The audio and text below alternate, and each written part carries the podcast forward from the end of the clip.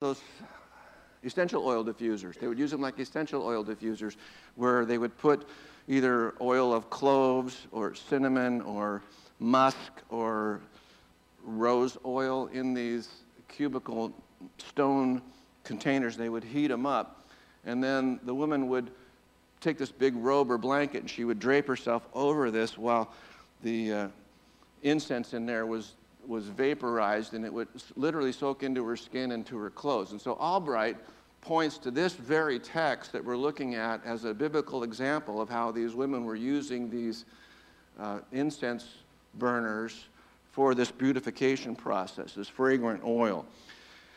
Um, so after 12 months of preparation and the, the using of these incense burners, um, the woman is given anything she wants from the harem to take with her into the king.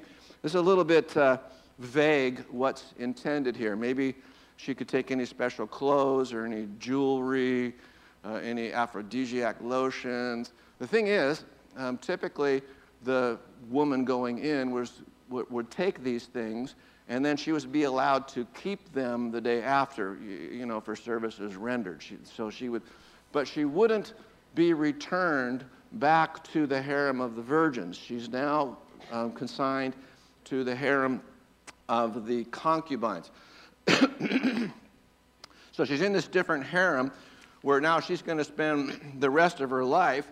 Uh, I mean, she'd be living in the lap of luxury, but it'd be desolate seclusion. She would never be allowed to go back to her home. She would never go back to her family. She would not be allowed to, to uh, raise a family of her own. She would not even be allowed to go back to the king again unless the king, by name, asked for her. Um, by the way, sometimes children were conceived in this way. These children were honored, they were given high places in government, but they could never be considered heirs to the throne. Uh, Esther chapter 2, verse 15. when the term came for Esther, the daughter of Abihail, the uncle of Mordecai, who had taken her as his own daughter to go to the king, she asked for nothing except what Hegai, the king's eunuch, who was in charge of the women, advised. Now, Esther was winning favor in the eyes of all who saw her. And when Esther was taken to King Ahasuerus into his royal palace on the tenth month, which is the, the month of Tebeth, in the seventh year of his reign, by the way, this is how we know that it's actually December of 479 BC. Um, the king loved Esther more than all the women, and she won grace and favor in his sight more than all the other virgins. So he set the royal crown on her head and made her queen instead of Vashti. Then the king gave a great feast for all his officials and servants. It was Esther's feast. He also granted a remission of taxes to the provinces and gave gifts to uh, with royal generosity. So after these 12 months of beauty treatment, it, it turns out that it's Esther's turn. And the, the text here says she was taken. She was taken uh, into the king's chambers um, because Vashti had been deposed. But notice the text here says nothing about how she felt about that situation, what she thought was, was going on. Esther here asks for nothing from Hegai except um, whatever it is that he recommends for her. But given the, the obvious sensual atmosphere created by the author here and the period of preparation in complete in, com, in competition that Esther had with these other girls, you can hardly uh, avoid wondering just what she does with a one night audience with the king that uh, wins him and gives her favor more than all of the other hundreds of uh, girls that were in this competition. And we wonder, you know, how is it that she did win this favor? Was it something that she did? The text doesn't say. Was it something that God did? Is God working in King Ahasuerus' heart and, and God manipulates his heart to give her favor? Again, the text does not explain it that way. However, what is certain is that this young Jewish virgin apparently did whatever it took to please the king, this lascivious king, and she does win not only his favor, but she wins the position of queen. Well, that's very important to us, at least in the, uh, in the development of the story, because it's because of this position that Esther finds herself in that her whole nation is spared from annihilation, including the nation that should one day um, produce a, a, a Messiah. Now, clearly, the king here is more than a little pleased with Esther, but subsequent readers have not been as kind uh, about Esther. Some of them, you know, really question the, the morals uh, of Esther at all. They have not been so approving of her behavior. You have to understand from the Jewish mind how terribly important it is to maintain Jewish identity if you're a Jew. And that's always been the case. And the primary markers of Jewish identity would be Sabbath keeping and circumcision and the dietary food laws and the injunctions against intermarrying. Esther seems to blow off all of these things. You know, she's trying to keep her Jewishness a secret from everyone. So obviously, she's not observing the Sabbath. She's in a, she's in a harem. And she's not observing the ceremonial food laws. She's eating non kosher foods that the, that the king was providing for her. Um, this injunction that Jews should not marry out of, her, out of their faith, she violates that one as well. She seems to ignore all of these without compunction. Again, she's been trying to conceal her Jewishness at this uh, sake, but the, the worst thing of, of all is here's this Jewish woman who's willing to have sex with a pagan king it's hardly appropriate behavior for someone that we're going to put on a pedestal as an example of, of being the heroine of, uh, of the Bible. Of course, some people have tried to exonerate Esther by saying that all of the verbs that are used here about Heth, Esther are in the passive voice. So, consequently, they conclude that she is not making choices, things are happening to her. She's not, make, she's con- not constant, consciously choosing to violate these things. She's being swept along by circumstances beyond her control. And some have argued that, well, you can hardly expect a, a, Jewish teenage girl to try to resist the, the, irresistible power of the Persian court, let alone the, the king, the greatest king eh, eh, of all the world. So you can hardly expect her to stand up against that. However, as Iain Duguid said, and if you're reading the, the questions, this is on your question list. He says, if someone is willing to suffer the consequences, full obedience to God's law is always an option. Let me read that again, because really this is a point of the whole text here.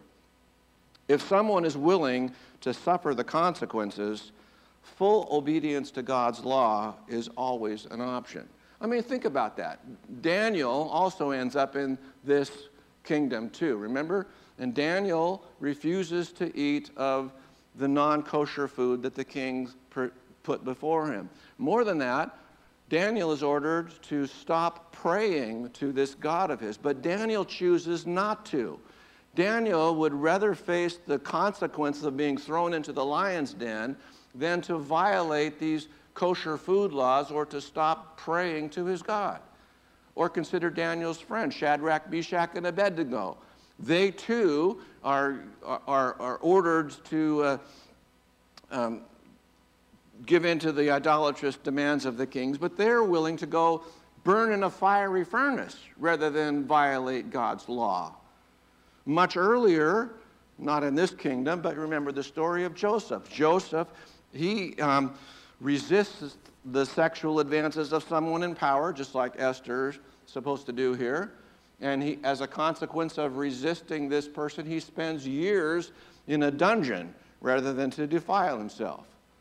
In the post exilic period, uh, Ezra went to great lengths to show the people how terribly wrong it was to intermarry and that it should be avoided at, at any and all cost.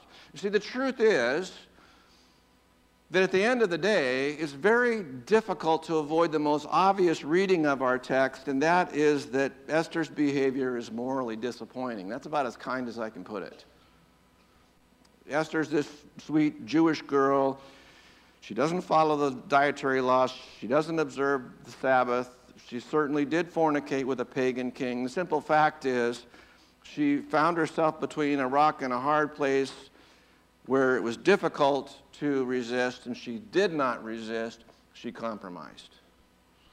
The scripture is not a chronicle of all these great moral examples, ethical heroes, spiritual giants. It is rather the unfolding story of humanity's brokenness, you know, one sinner at a time, and then God's redemptive grace in the midst of it. Think about some of the great paragons of faith. Abraham.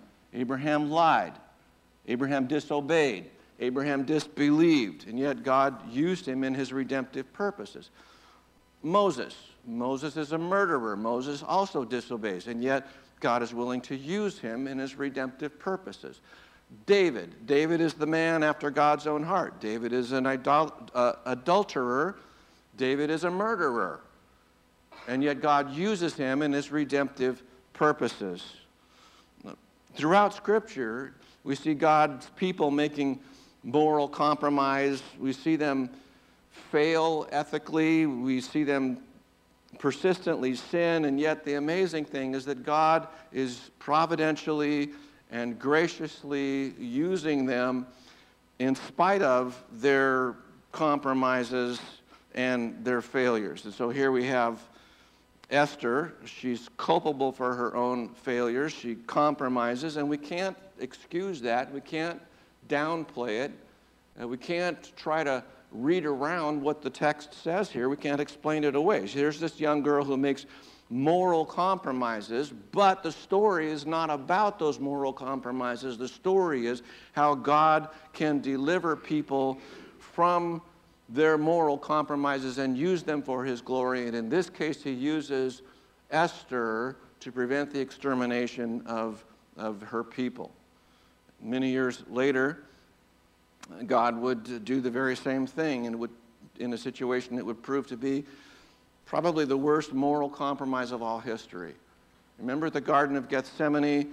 Jesus is arrested by a band of soldiers, the officers from the chief priests and the Pharisees. Jesus is then bound and he's taken to um, Annas and then to the high priest Caiaphas.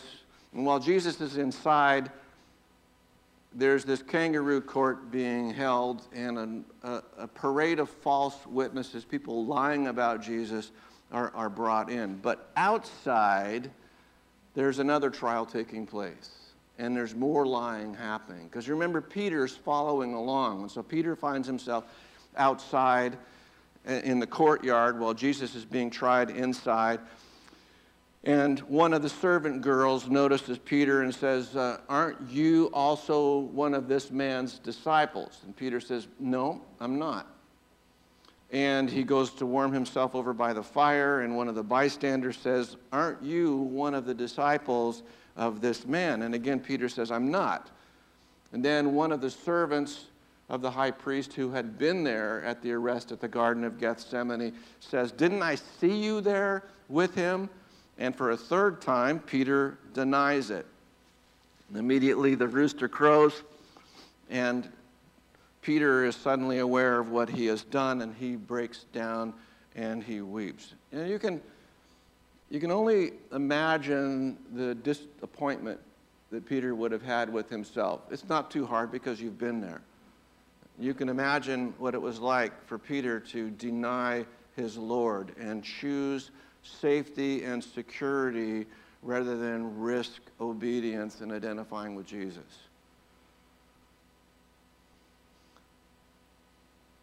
You can imagine how, at this uh, critical moment, it was easier for Peter to, to give in, although it doesn't excuse his moral compromise, it, but you can imagine what it was like for him. So I put before you how many times in your life have you made excuses like Esther or like Peter that you couldn't resist the forces that led you to your sin or to your denial, that it was outside of your control. Because ultimately, You were simply unwilling to suffer the consequences of doing what was right. And how many times have you rationalized by telling yourself you didn't really have a choice? How many times have you given into the cultural standard rather than to stand out as someone for whom Christ has given his life for? See, the, the glorious news of the gospel is that God is able to gather up your moral failures and use them for something glorious and redemptive in the end. That is the message of the cross. It tells us that there's, there's really nothing that we do that's completely unredeemable, that God is able to take our, our moral failures and to incorporate them and make something good out of it. And it does not mean that there aren't consequences for your choices, that you're not going to suffer for those choices. That does not mean that uh, what you've done is ultimately right because in the end it all works out for God's glory anyway. And it certainly does not mean, as Paul's opponents put before him, that if, if God's going to redeem our, our bad behavior, behavior, why shouldn't we just sin that grace should abound all the more? And what does Paul say about that? God forbid. What are you, stupid that you think that you can do sin and that, and that God's approving of that? That's what Paul's saying, not me.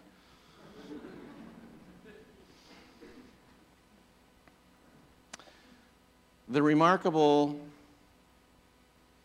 scandalous truth is that God's providence is strong enough and His grace is big enough to take our moral compromises, our failures, our sins, and He includes them into the larger redemptive story.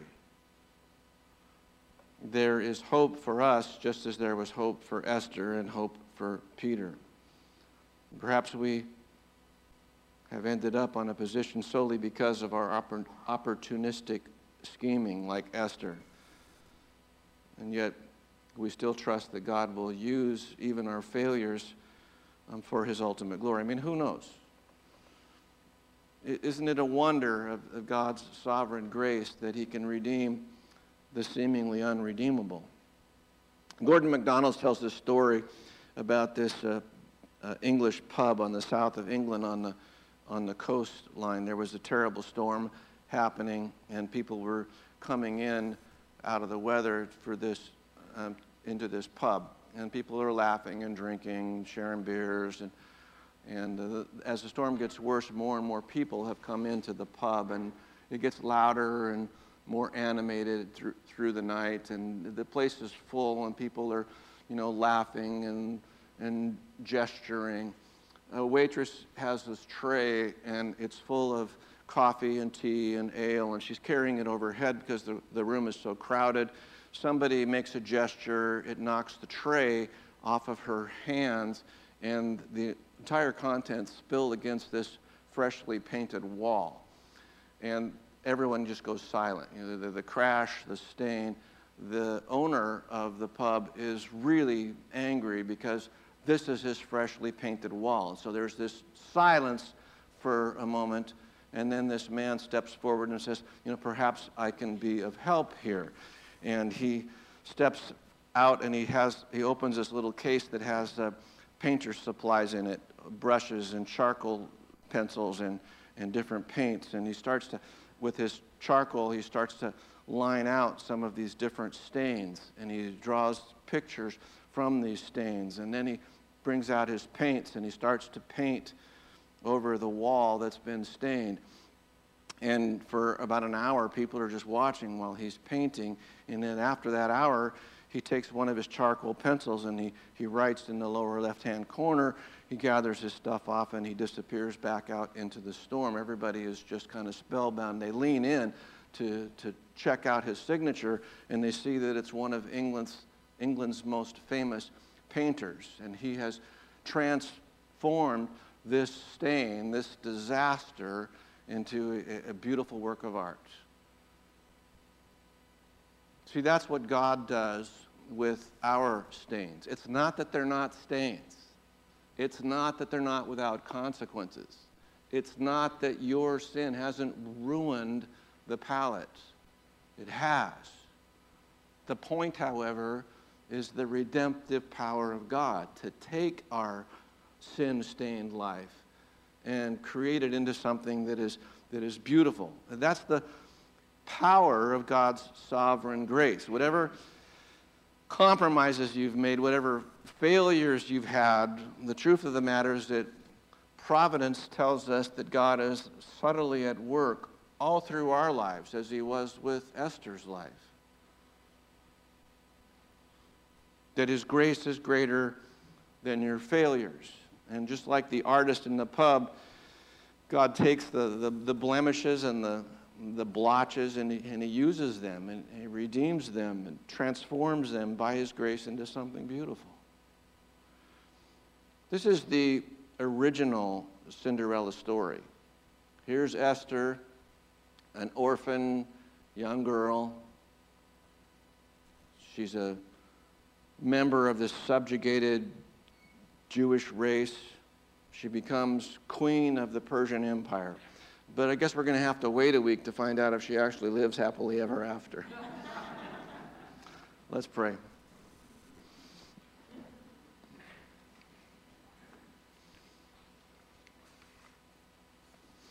Father God, as we prepare for this um, communion, we ask that you'd also prepare our hearts, that we see this not as being the uh, refreshment at the end of the sermon, but rather we recognize in these elements the body, the blood of Jesus Christ, and the great cost that was paid for our redemption.